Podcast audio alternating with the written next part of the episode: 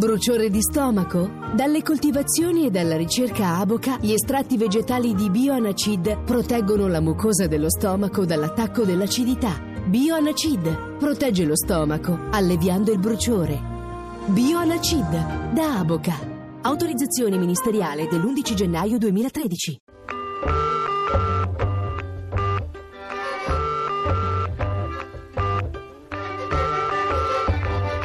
Eta Beta. Nuovi mestieri, nuovi linguaggi. A cura di Massimo Cerofolini. Ci sono sempre più dosi di internet nelle ricette per la nostra salute. Viaggiano sul web i consigli per le terapie, le applicazioni per monitorare col cellulare il nostro stato fisico, i servizi della telemedicina, le nostre informazioni sanitarie. E ognuna di queste cose contiene insieme grandi opportunità, ma anche parecchie insidie.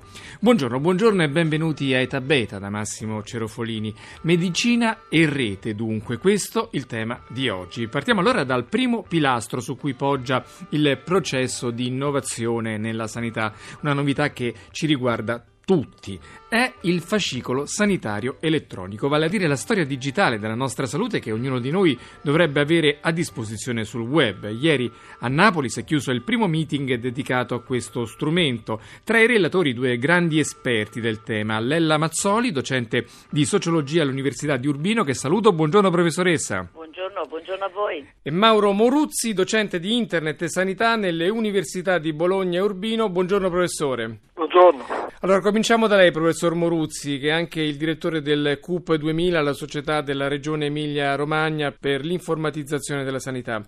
Che cos'è il fascicolo sanitario elettronico?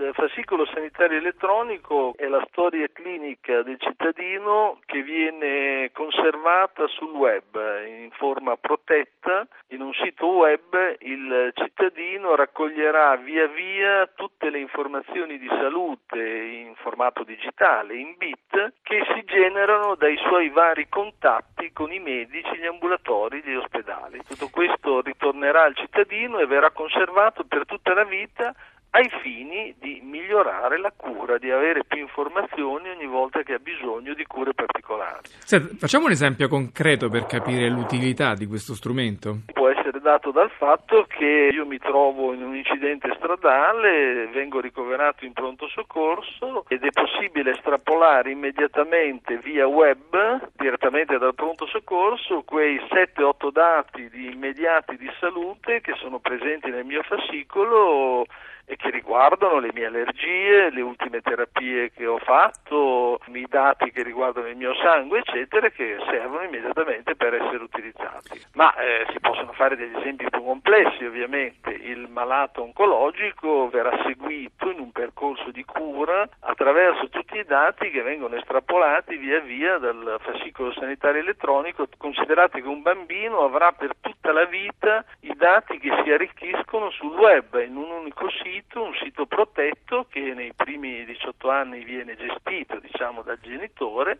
e poi successivamente verrà gestito da lui stesso, dati riservati che però lui può mettere in comune con il consenso con altri medici, in particolare col suo medico di famiglia. Professoressa Lella Mazzoli, lei con l'Università d'Urbino ieri avete presentato un rapporto sull'applicazione di questo strumento in Italia che è di recente attuazione. Come al solito c'è un po' una macchia di leopardo, regioni avanti e altre indietro. Ci dica un po'. Dalla nostra indagine noi abbiamo intervistato tutte le ASL, tutte le aziende ospedaliere, tutte le regioni di tutta la nostra nazione. Naturalmente vediamo una cosa fondamentale che al nord, bene o male, alla maggior parte delle regioni si stanno attrezzando. Emilia Romagna e Lombardia sono sicuramente le più avanti, però abbiamo la provincia autonoma di Trento, la Toscana, la Sardegna e in qualche modo queste sono quelle più avanzate. Senta, un problema grosso di questo fascicolo è la questione della privacy. Lì dentro Certo. c'è tutta la nostra storia che potrebbe essere usata in futuro da un datore di lavoro senza scrupoli o da un'assicurazione che vuole No. magari contrattare sul premio. Come ci tuteliamo da questi abusi? No, ecco, questo naturalmente noi sappiamo che il tema della privacy in questo periodo è molto discusso. A questo fascicolo posso accedere solo io cittadino e naturalmente sono io cittadino a dare il consenso al medico a utilizzare i miei dati. Poi noi sappiamo benissimo che ci sono gli hacker e ci sono tutta una serie, ma questo non riguarda soltanto il fascicolo sanitario elettronico, ma guarda tutto il, il problema e il tema della rete. Quindi è assolutamente tutelata la privacy del cittadino. Professor Moruzzi, cosa deve fare un cittadino per iscriversi a questo fascicolo? È molto semplice, in regioni come l'Emilia Romagna dove ormai il servizio è attivo può recarsi a un punto CUP o a una LURP con un documento e richiedere la password. Ovviamente la password viene mandata su indirizzo personale di posta elettronica, nel momento in cui arriva quella password viene vanificata e il cittadino inserisce una password che conosce solo lui. Professore, quanto tempo dovranno aspettare le, i cittadini delle regioni non ancora a norma? Almeno 10 milioni di Italia possono di fatto già avere una forma, se non completissima, di fascicolo sanitario elettronico. La legge è molto chiara, dice che entro il 2013 tutte le regioni italiane devono fare questo. Penso che questa sia una grande occasione di razionalizzazione e mi permetta anche di risparmio per la sanità italiana. Grazie, grazie a Mauro Moruzzi, docente di Internet e Medicina all'Università di Bologna e di Urbino. Arrivederci, professore. Arrivederci. E grazie anche alla professoressa Lella Mazzoli, docente di sociologia all'Università d'Urbino. Arrivederci, Buongiorno, professoressa. buongiorno, Grazie. buongiorno. E per arricchire il nostro quadro clinico digitale, oltre alle visite mediche e ai ricoveri, si espande la galassia delle applicazioni capace di trasformare il cellulare in uno strumento di monitoraggio della salute, dal glucometro al cardiofrequenziometro. Simone Zazzera ci racconta le ultime novità di questo campo. Si può prenotare una visita medica o chiedere lumi su un bugiardino, il foglietto illustrativo dei medicinali particolarmente contorto, ma smartphone e tablet possono essere utilizzati anche per misurare il battito cardiaco o il livello di stress. In questo settore le applicazioni abbondano, come ci conferma Maurizio Pesce, autore del blog WhatsApp su Wired Italia. La categoria che al momento ha il numero maggiore di applicazioni è quella del self-tracking, ovvero quelle applicazioni che ti permettono di monitorare la tua salute, controllano ad esempio quanto movimento fai durante il giorno e quindi ti restituiscono il tuo movimento in calorie. Sono applicazioni che sempre più vengono anche associate ad alcuni accessori come possono essere i due più famosi, il Nike Fuel Band e il Jobon App.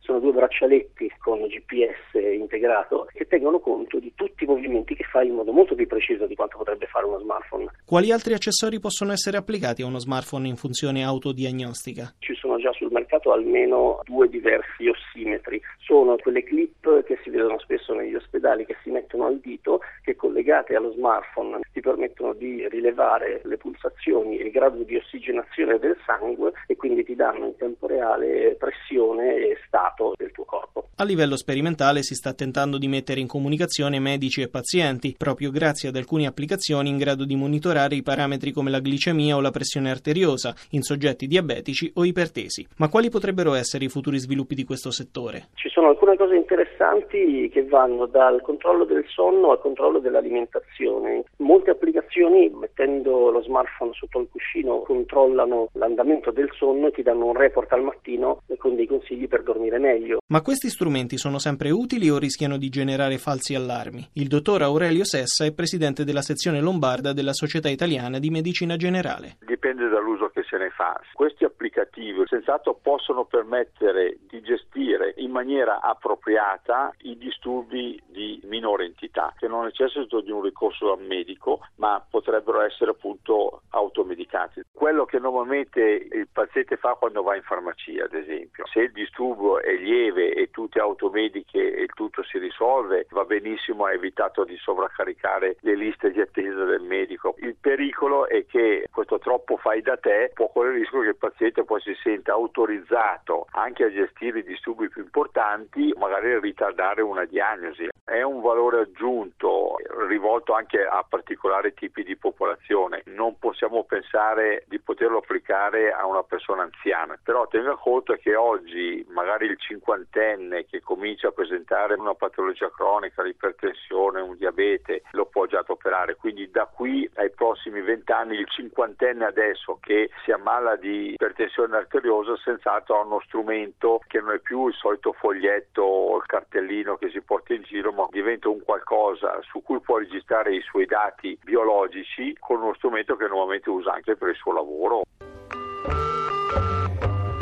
E la medicina nell'era del web non è fatta soltanto di dispositivi tecnologici, ma anche e soprattutto di comunicazione. Su internet infatti proliferano i forum e i siti che forniscono pareri e consigli in campo medico. Cito qualche nome, dica33.it o salus.it. Non sempre però le informazioni passano in modo corretto. Do il benvenuto allora a Linnea Passaler, ideatrice di un sito tra i più autorevoli nel settore, pazienti.org. Buongiorno dottoressa. Buongiorno. Allora, pazienti.org nasce dall'iniziativa di un gruppo di ventenni o poco più che hanno ideato una serie di servizi per i pazienti. Ci racconta anzitutto quali sono? Beh, nato circa tre anni fa con l'idea di fornire alle persone un luogo dove trovare delle recensioni sulle strutture sanitarie, quindi poter scegliere e scoprire cosa gli altri pazienti che già le avevano sperimentate pensavano di queste strutture. Poi si è evoluto ed è diventato molto di più perché le persone hanno iniziato a fidarsi di noi, quindi hanno iniziato a chiederci consigli su dove rivolgersi, a quale specialista rivolgersi e anche domande vere e proprie di salute, quindi consulti di salute. Per cui eh, ci siamo pian pianino attrezzati e oggi offriamo un servizio molto completo che va dal poter scegliere uno specialista direttamente online e a breve anche poterlo prenotare, al rispondere alle loro domande attraverso gli specialisti e poi al dare loro informazioni su tutti gli argomenti salute con una vera e propria enciclopedia di argomenti di salute.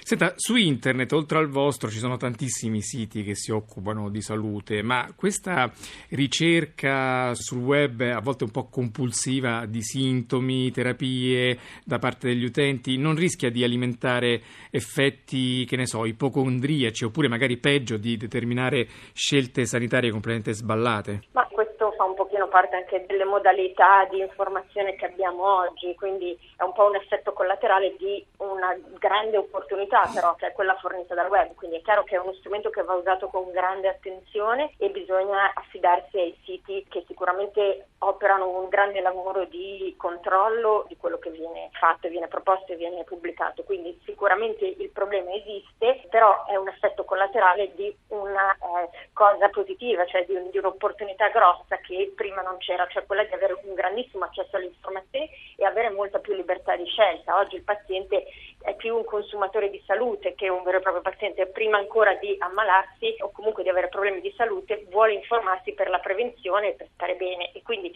internet rappresenta una grandissima opportunità in questo senso. Senta, sul web eh, ci sono alcuni siti che hanno realizzato una sorta di TripAdvisor eh, della medicina, ossia la possibilità di dare i voti, i pareri e le recensioni ai singoli medici. Lei che ne pensa di questo strumento? È una fonte di trasparenza o c'è il rischio di abusi come avviene poi nel campo degli alberghi e dei ristoranti? Mm, penso che sia una grossa opportunità che va usata bene. Noi abbiamo fatto la scelta di collegare le recensioni alle strutture sanitarie e non alla singola persona. Primo perché pensiamo che la recensione di una singola persona sia sempre una cosa che può creare conflittualità fra il medico e il paziente. Però per noi è importante che gli utenti possano avere delle recensioni, ma intanto noi le controlliamo e insomma le verifichiamo tutte, cerchiamo comunque di dare il massimo di informazioni e di dare proprio dei parametri il più possibile oggettivi, quindi le persone non solo scrivono la loro eh, opinione, ma possono anche dare un vero e proprio rating su alcuni parametri da 1 a 5. Grazie allora a Linnea Passaler, l'ideatrice del sito pazienti.org. Arrivederci. E prima di salutarci, come sempre, il Radio Pitch, il discorso della vita degli innovatori che in 60 secondi provano a convincerci su quello che fanno. Oggi si cimenta Antonio Mazzeo, giovanissimo fondatore di Win Medical, è un'iniziativa nata nel laboratorio della scuola Sant'Anna di Pisa. Sentiamo. Medical produce un eh, dispositivo delle dimensioni di un telefonino che indossato dal paziente a casa permette di monitorare tutti i suoi parametri fisiologici, temperatura, pressione, frequenza cardiaca, elettrocardiogramma e trasmette questi dati direttamente ad un medico in ospedale oppure al suo medico di medicina generale. Questo consente ai pazienti cronici di stare meno in ospedale e di vivere più a casa, di vivere con i loro familiari che possono così aiutarli nella cura di ogni giorno. Questo è un sistema che stravolge la medicina perché permette al sistema sanitario di poter ridurre la spesa per milioni di euro. Un sistema altamente innovativo nato dalle intelligenze della Scuola Superiore Sant'Anna e che ora viene commercializzato in tutto il mondo. Vi ha convinto il nostro innovatore di oggi? Scriveteci per dirci la vostra e per segnalarci le iniziative che state curando a etabeta.it. Per riascoltare le nostre puntate trovate il podcast sul sito www.etabeta.rai.it. Mi raccomando poi di seguirci su Twitter e di iscrivervi alla nostra pagina Facebook in modo da ricevere gli aggiornamenti quotidiani sull'Italia che innova. Basta cliccare sul tasto mi piace della pagina Facebook. Grazie in regia a Paolo Cimò, linea alla terra da Massimo Cerofolini. Passate un buon fine settimana.